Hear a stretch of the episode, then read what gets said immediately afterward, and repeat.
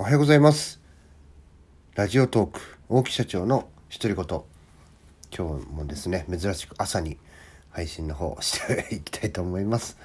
さあ今日はですねどんなことを話していくかと言いますと、えー、まあ20代の時サラリーマン時代にですねあ何か変わったな自分がですね自分が何か変わったなってそこからまあ成果というかね成績とかそういうのがどんどん上がっていく、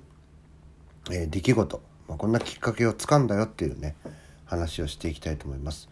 まあ、えー、と誰でもですね、えー、自分はこう思うというね自分なりの考えっていうのがあると思います。で、えー、それに照らし合わせて、え特にね、えプライベートとか趣味とかね、えそういうのって皆さんそうね自分がどうしたいかとかね、えどう思ってるのかっていうことを、まあ、判断材料にして、え選択をね日々してるかと思うんですけどもこれね仕事も同じなんですね。えー、これこれこういうのやってほしい。でね、えー、これをやっておけとかね、まあ、上司から言われた時に、まあ、自分がねそれを、まあ、あるじゃないですか。仕事でもね、えー、好みっていうのがね、えこういう仕事は好きだけどこういう仕事はやりたくないとか。で、えそうやってねだんだんだんだんこう 最初のうちは良くてもねだんだんこう自分で、え自分の意思をねその仕事に反映させていくように私もなっていきました。でねその自分の意思を反映させていった時にうまくいかない。うまくいかなくなることがこう多くなっていったんですね。で、えー、そそれがなぜ、え、うまくいかないのかっていうのが分からなかった時に、まあ、僕ってねこうふと思ったんですけどね。僕ね方向音痴なんですよ。こう地図見ても逆の方に進んでしまうし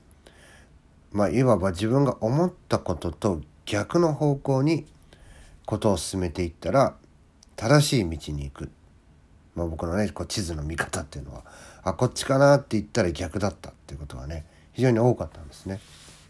で上司からもねよく言われてました。こう自分が思ってることが正しいとかねその通りになる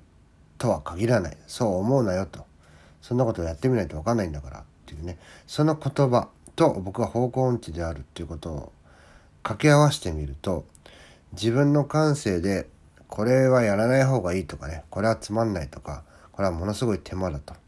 思ったことの逆をやる。でこれはねあの例えばギャンブルをやって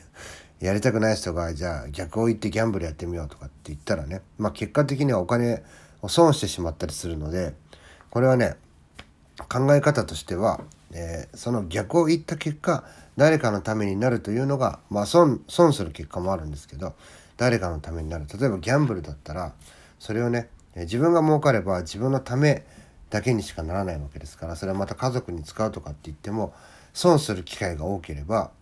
えー、家族にね使う機会も少なくなって、まあ、与えるものがねなくなっていくわけですよね。でそういうことをこう考えると仕事ねえー、いじめられたくないと思ったらまあそのあえてそれをね受け入れて、えー行動してみるとかちょっとね逆をいく、まあ、それで追い込まれて、え亡くなってしまったとかね病気になっちゃったとかって言ったらまあ意味がないんでこれはもうさじ加減はその人自身で決めるしかないんですけどもとにかくね逆を行く、え逆を行くっていうことを意識してやりたくないなと思ったらやってみる。やりたくないなと思ったらやってみる。っていうふうにしてやってったら僕の場合はですねほとんど自分自身がやりたくないな面倒くさいなという思ってることばっかだったって話なんですね。でそれを一個ずつ解消していったら、まあ、自分がこう対応できる幅とか武器がね増えていってで結果的に起業した時に今ね、えー、その、えー、逆を言って、えー、得て得てきた自分の武器というかねそういったものに今ね30代で助けられてるというね、え結末今ねそういう結果になってますんでやっぱしね、えー、食わず嫌いじゃなくてねまあスウェーデン食わぬは男の恥って言ったりしますけどもまあ食わず嫌いじゃなくてねまずね自分が嫌だなと思ったらちょっとね踏み出してやってみてでやってみた結果でどうなのかっていうね判断する癖をつけていくことをお勧めしたいなというふうに思います。まあ、成功の秘訣はとかってねよく聞かれるんですけども、まあ、素直であることなんですよね。なんですけど世の中って矛盾してる通りじゃあ自分の感性で素直にやりたくないことをねやらないっていうふうに決めたら失敗することの方が僕は多かったのでね。何、えー、なんですかねその逆を言ってみるというか。そんなね、えー、発想を自分がして、まあ、どうせ地図見ても方向音痴で逆行くんだからね、反対側行った方が自分が思ったことよりも反対に行った方が正しかったと。そうやってね自分なりに合わせてどんどんね、えー、こう成功体験を積んでいくとそれがね、え、自分の糧になっていくというねお話をさせていただきました。最後まで聞いていただきありがとうございます。また次の配信でお会いしましょう。さようなら。